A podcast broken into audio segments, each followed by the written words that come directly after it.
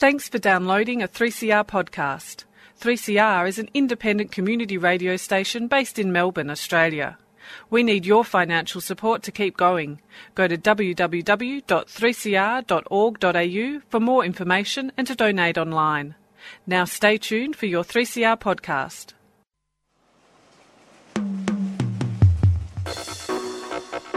That one you dedicated to all the bicycle riders in. Bicycle rider, bicycle rider. Bike rider, me other bike rider. Bike rider, me other bike rider.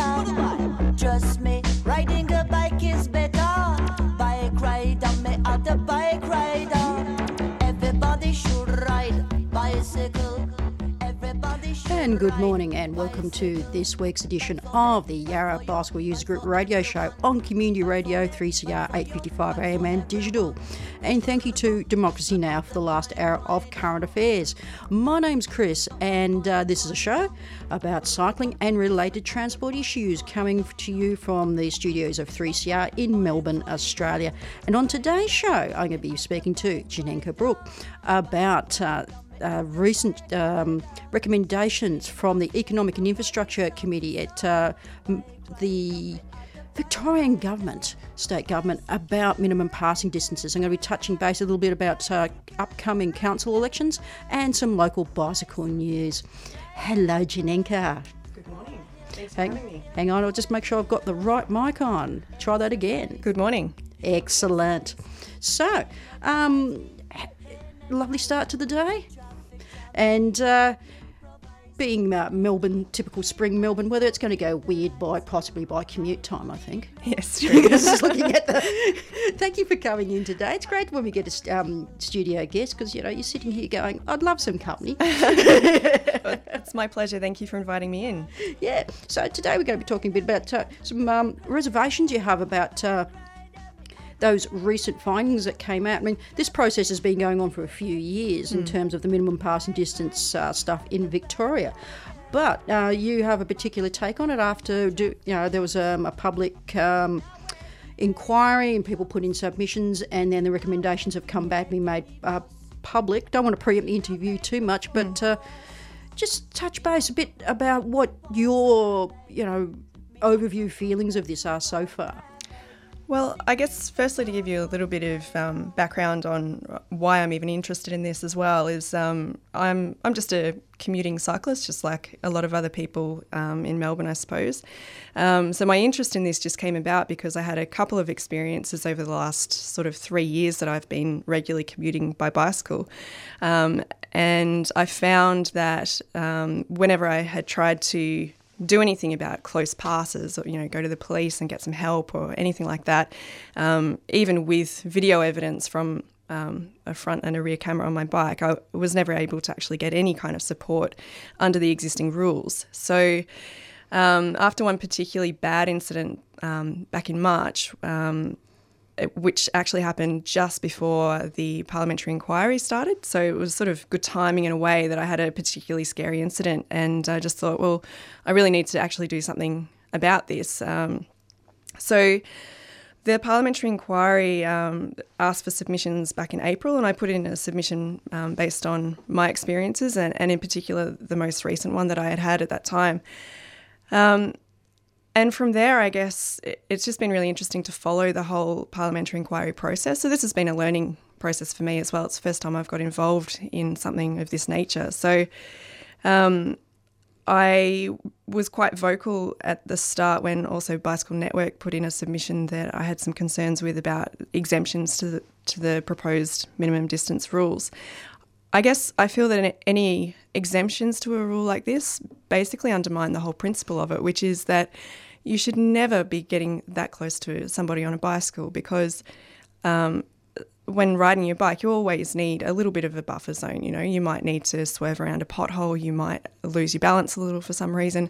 There's just never any reason to uh, get particularly close to someone on a bike.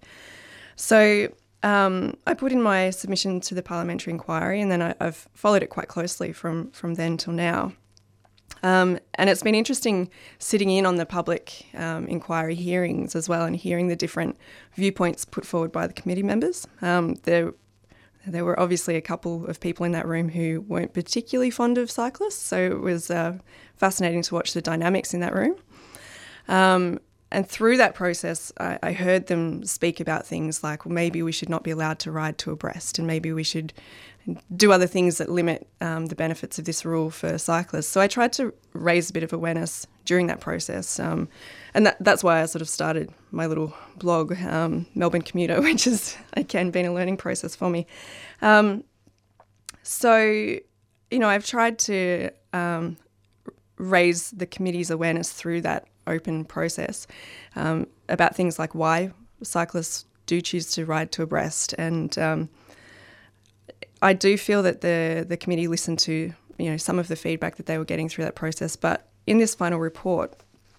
Um, I guess let me be clear up front that the, the report is overall very good. It, it's yeah. it's good that they're recommending to pass the legislation in principle. So that's a win, I suppose. But my concern is that as soon as you put forward um, anything that has an exemption or a trade off in it, that you're weakening the you, message. You, you, start to nullify the actual reasons for, for the inquiry and the, mm. and the proposed legislation.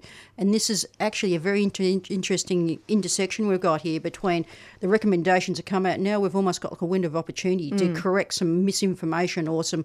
I mean, it's interesting to go into you sitting there and actually seeing, perceiving people's attitudes. Mm. Um, it's it's you know this is something we constantly get hammered with within you know if you're involved with cycling issues and you watch people who okay you don't have to be an expert on anything but there's people who think they're insta inspe- experts mm. who can therefore uh, you know they're not a subject matter expert but they can uh, bring forth an opinion which can be made law and it's be made bad law by because of their own prejudicial attitudes and this is mm. something that's got to stop mm we, we're better than this.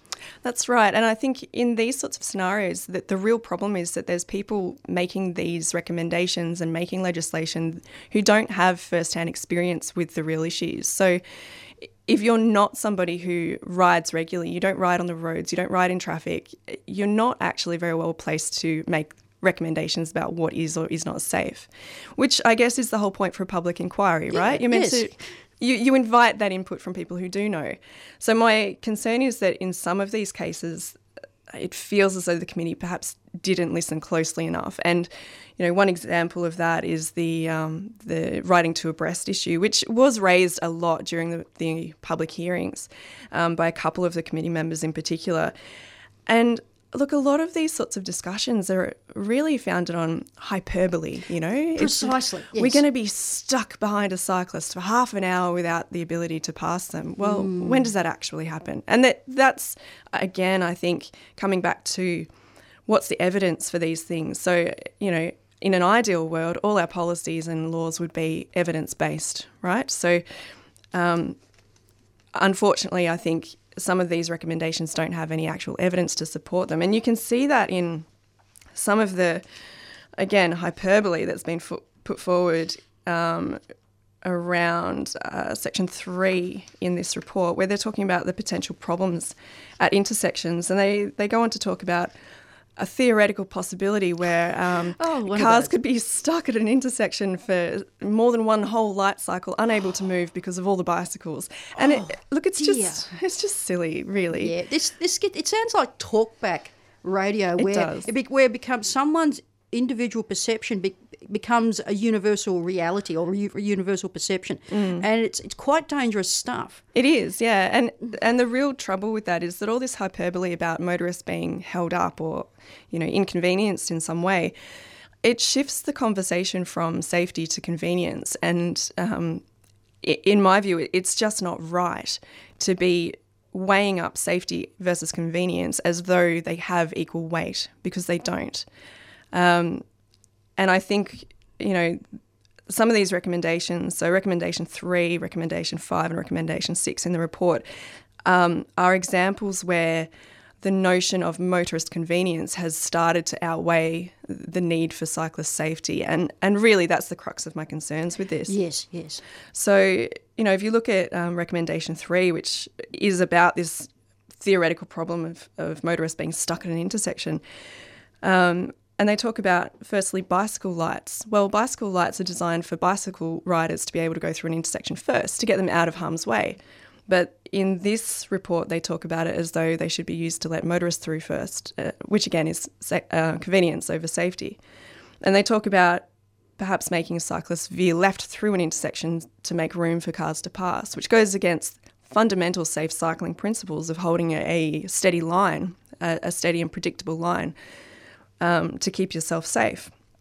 And then they talk about perhaps having an exemption to the minimum passing distance through an intersection, when an intersection is you know widely recognized to be one of the most dangerous places on the road so why add danger to it? It just makes no sense. so, so feasibly we could have recommendations that actually make intersections even more dangerous. Correct yes. That is uh, lack of critical thinking and correct processes there, isn't it? Regardless yeah. of whether someone is prejudicial towards a mode of transport, they seriously haven't got their first principles little thinking helmet on, have they? That, that's right, and it goes against a lot of existing road safety principles. Oh. So it's just nonsensical. Yeah.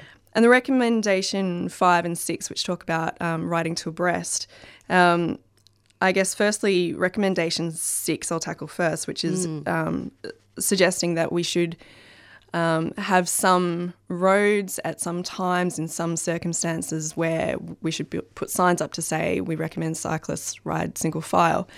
Now, the two abreast issue is is an interesting one because as a cyclist, I don't want to get in people's way. I ride two abreast where it actually makes sense for my own safety. And where it makes sense, I will ride single file and I will let traffic through. But the key for me in riding two abreast is that it's up to the cyclist discretion because the cyclist is in the position to be able to see the full set of circumstances in front of them. They can see if there's potholes and things. They can see, you know, the behavior of the traffic around them. They can see what's coming up ahead. And as soon as you take the decision making power away from that individual in in the specific circumstances, and you take that decision making and, and put it in the hands of a bureaucrat who makes a blanket rule about this road at this time, you're taking the ability away from the cyclist to make real time decisions about their own safety. And that's extremely dangerous. And I think that, in combination with uh, recommendation five, which is about a communications campaign, um, it's sending the wrong message to motorists. So I think a, commu- a communications campaign that reminds motorists that cyclists are entitled to ride to abreast is a good thing because a lot of people don't seem to understand that. But as soon as you take the other side of that recommendation and say um, that we should be communicating to cyclists to show courtesy to drivers behind them, it's sending absolutely the wrong message. Because what is courtesy? Courtesy is a, a notion that exists in an individual's mind. And what is courteous to the driver behind me?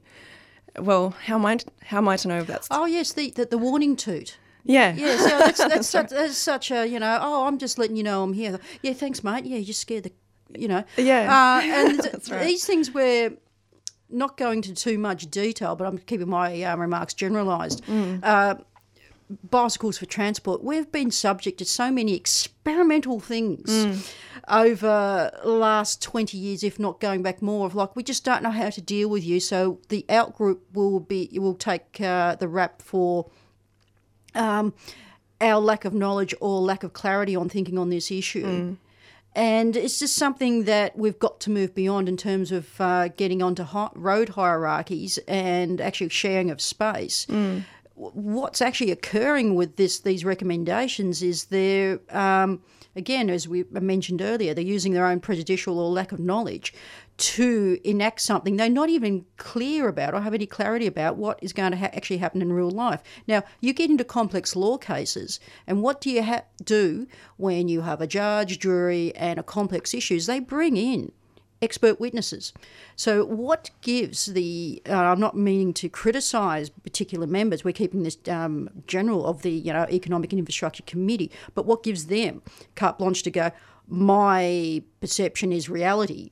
without actually listening to you know, like an expert witness or real life, you know, thing or empirical evidence, and um, therefore extrapolating out what's actually going to happen in real life. This is a real issue, and when it comes to cycling issues across Australia, because again, we we're used a lot as some type of experimental thing, and without real um, analysis of what. Um, or, you know, what, what's going to be the legacy of this? Some pretty bad legislation.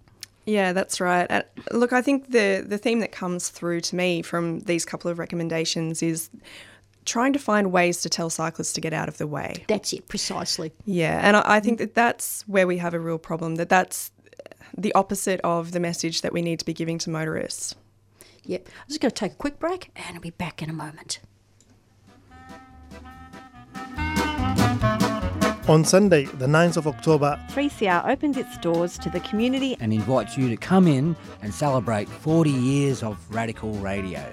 There'll be an awesome afternoon tea, roving musicians, special on air broadcasts, and the opportunity to step into the studio and get behind the mic. There'll also be face painting for the kids, stalls, rolling station tours, and the chance to purchase for the first time 3CR 40th birthday t shirt. Come in and enjoy your community radio station. 3CR Open Day, 21 Smith Street, Fitzroy. Sunday, the 9th of October, 12 to 4 pm. See us all there.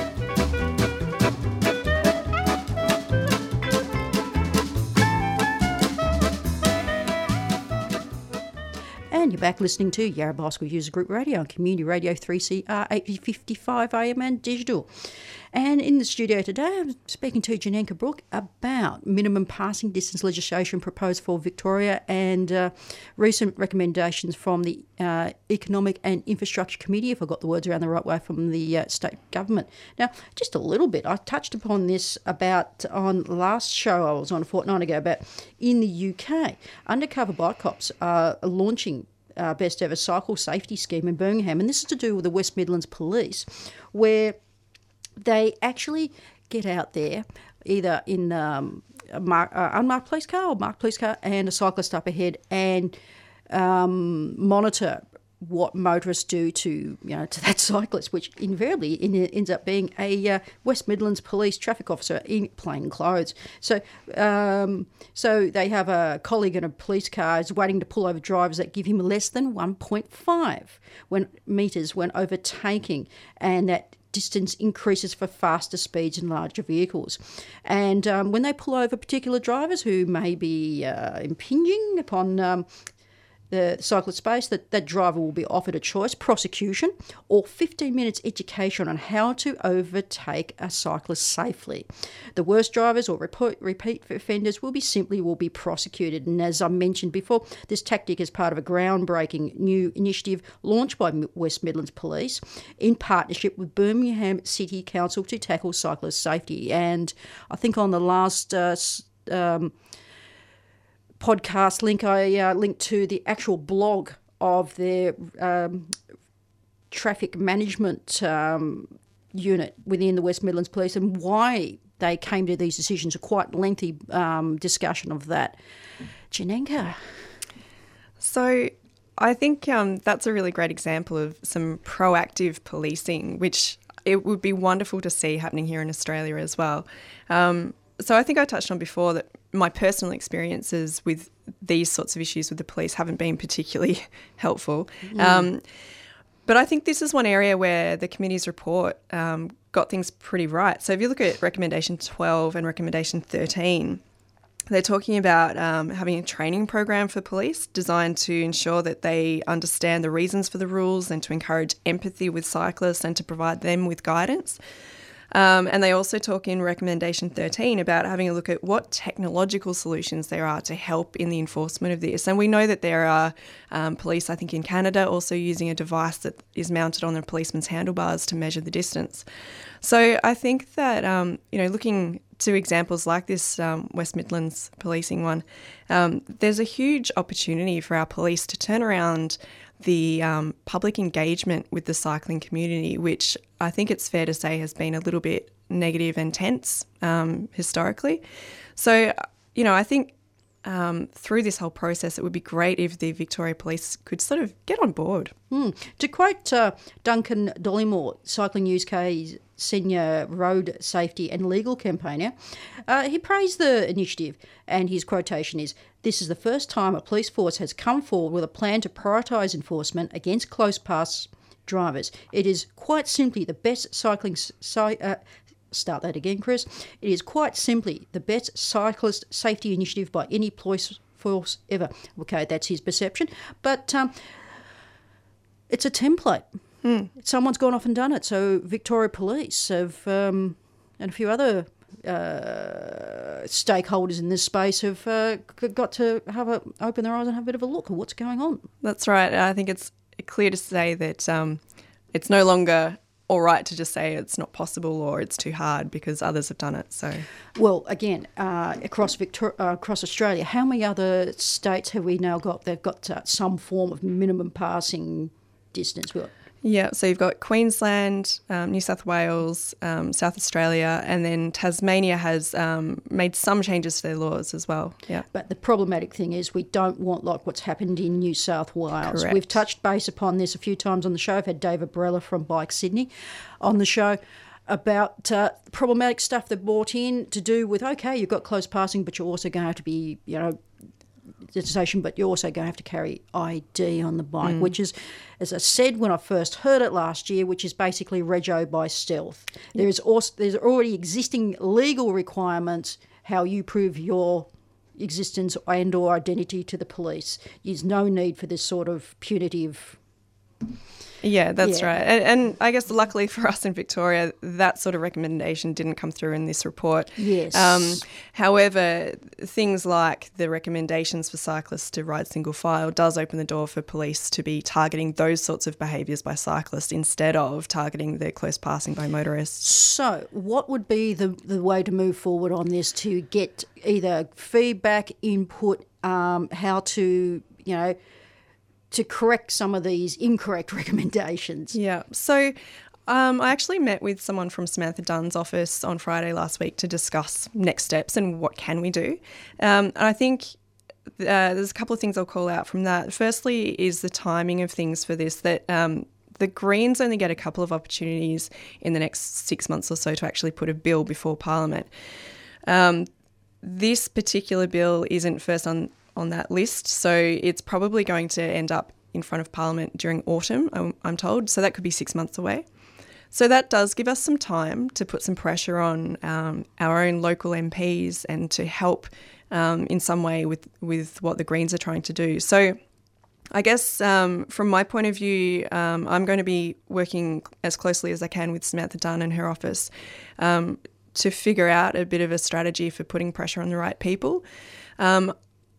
I believe that that will entail a few things. So um, we've got our local council um, elections coming up during October. So I think one thing we can start with is writing to our local council um, nominees um, for that election, and you know putting a bit of pressure on on our local councils to support cycling initiatives and those sorts of things. Yeah, so if people want to find those details, they can go to vec.vic.gov.au and look at their particular council and look at the candidates. Most of them do have contact details. Uh, I'll, I'll quickly mention this now that um, from Yarrabug's perspective, we're going to be putting a questionnaire to candidates. And just quickly also mention that uh, in the city of Yarra, uh, we've had some problematic issues over the last four years. With you know, we're seen to be the you know, one of the most proactive councils or whatever in Australia, and it should be something that council should be celebrating and working towards. But we've seen some rather retrogressive things happen. Um, we've got a, a fairly good spread of candidates coming up, but I just want to touch base that the Australian Cyclist Party have actually put fielded a candidate uh, in which one have we got? Is it? I've got to get this correct if I'm going to say this on air. Is it Melba or Nicholls? It's Nicholls Ward, and Troy Parsons is standing in that ward. So, um, and there's if you want to look that up, go as I said to Vicky and look at all the things. But there will be um, quite shortly a candidate thing going out to question, you know, to ask. But, but very good point. Um, some councils have a postal vote. Some councils have vote on the day. But it's worth looking this up and asking. Yeah. So my plan is to reach out in particular to the Greens candidates in my local council area, which is Moreland, Yep. um, to start that dialogue with them. Um, and then, you know, once we know the outcome of the local council elections, whoever ends up in there, um, you can start to sort of use those conversations to help them then put some pressure on the state government as well later on. Um, and then I think, you know, it's probably a letter writing campaign to your local MPs about the minimum safe passing distance legislation. Um, but I think as as time goes on, so after the council elections, I'll um, I'll be looking to put out a bit more specific sort of guidance about next steps. But I think um, you know we we've got an opportunity to start putting some pressure on MPs who are maybe on the fence, and I think it's probably the Labor MPs that we're going to need to target. Yep, yep, yep. Because the thing is, like, uh, we've got about three weeks to, you know, if you want to just um, contact your local ward council or your um, your candidates. Also, again, if you, um, your website is Melbourne Commuter. I think the Dot, uh, it's a blogspot one. oh, blogs. Well, it's nothing wrong. with that. yeah. Um, sorry, I can't remember it off the top of my head. melbournecommuter.blogspot.com. Okay, so I'll put that into the podcast. Yep. So you'll be kind of doing that as well. Also, contact your local state uh, representative. You see that? Also, there's um, each council, I think, links into. Oh, this is all changed, and I should be really across it. But yeah, Vic Roads have um, their road safety committees as well, and that's something to have a look at. And so going going forward, just sorry if I'm using some jargon here, but that's the kind of the process you want to see. And if people want to um, stay in touch with what you're doing, you can look at. Uh, you're also on Facebook. Yep. Um, yeah, so Facebook, you can find me there as Melbourne Commuter. Um, I'm on Twitter as well, that just as myself, Janika Brook. So um, feel free to contact me. Okay, it's going to take a quick break, and we'll be back with a quick bit of news and events. Do you find mainstream feminism not relevant to your life? Too white, too liberal, doesn't deal with class? Ever been accused of being a feminist killjoy? Well, maybe your feminism is intersectional. Intersections! Coming soon to 3CR, a new program about local and global intersectional feminism in action. A deeper look into how contemporary intersectional lives are lived. Starting on the 2nd of October on Sunday at 5:30. Intersections. And you're listening to Yarra Bosco User Group Radio, Community Radio 3CR 855 AM and digital. Bit of news and events. The Lightning Furies, uh, they are looking for people to help them out in their Pozible campaign. The Lightning Furies is a new live art project that takes the form of a feminist bike gang, and it will debut at Crack Theatre Festival as part of This Is Not Art Tina in Newcastle from the 29th of September to the 2nd of October, which is real soon, folks. So get on Pozible and look up Lightning Furies if you want to give them a hand. Um, it's kind of good to see other voices getting out there. I touched base upon, uh, yep, on um, what's happening with the West Midlands Police Force, and uh, should get on to that one and actually read through what uh, their. I'll just kind of bring this up. What was the actual? Now the Guardian's decided to open something else for me. Thank you very much, the Guardian website. Also, um, I mentioned on last fortnight show that the Triplets to Belleville soundtrack will be played live as part of the Melbourne Festival. So, um, with the a live band and the film put um, on a backdrop behind you, so it's something to look forward to. I'll put the details on also in the thing for that, but there'd be absolute glorious hearing that La Hot and all that stuff from the 1920s played live. Janenka. Thank you very much for having me. Yeah, it's, it's a hell of a big topic, but I Yeah. think we got through most of it.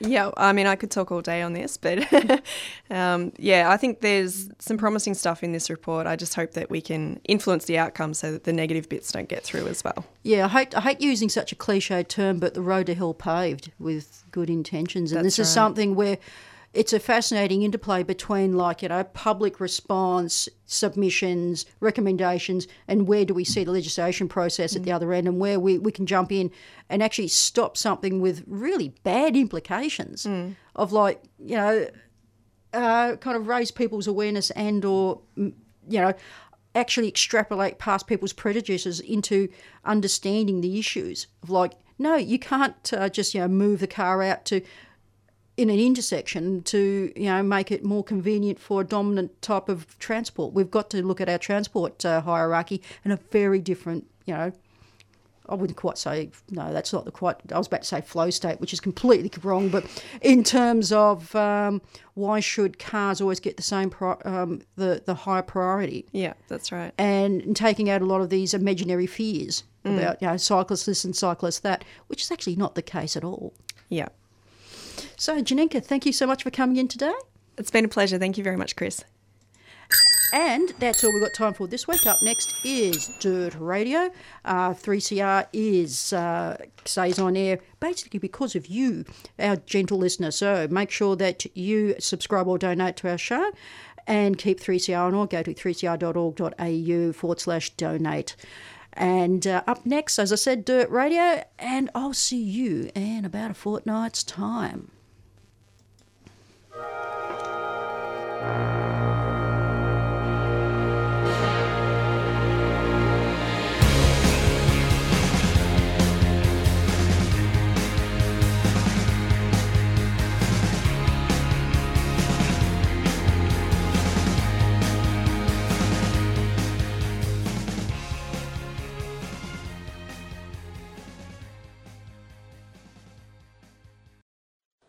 You've been listening to a 3CR podcast produced in the studios of independent community radio station 3CR in Melbourne, Australia. For more information, go to www.3cr.org.au.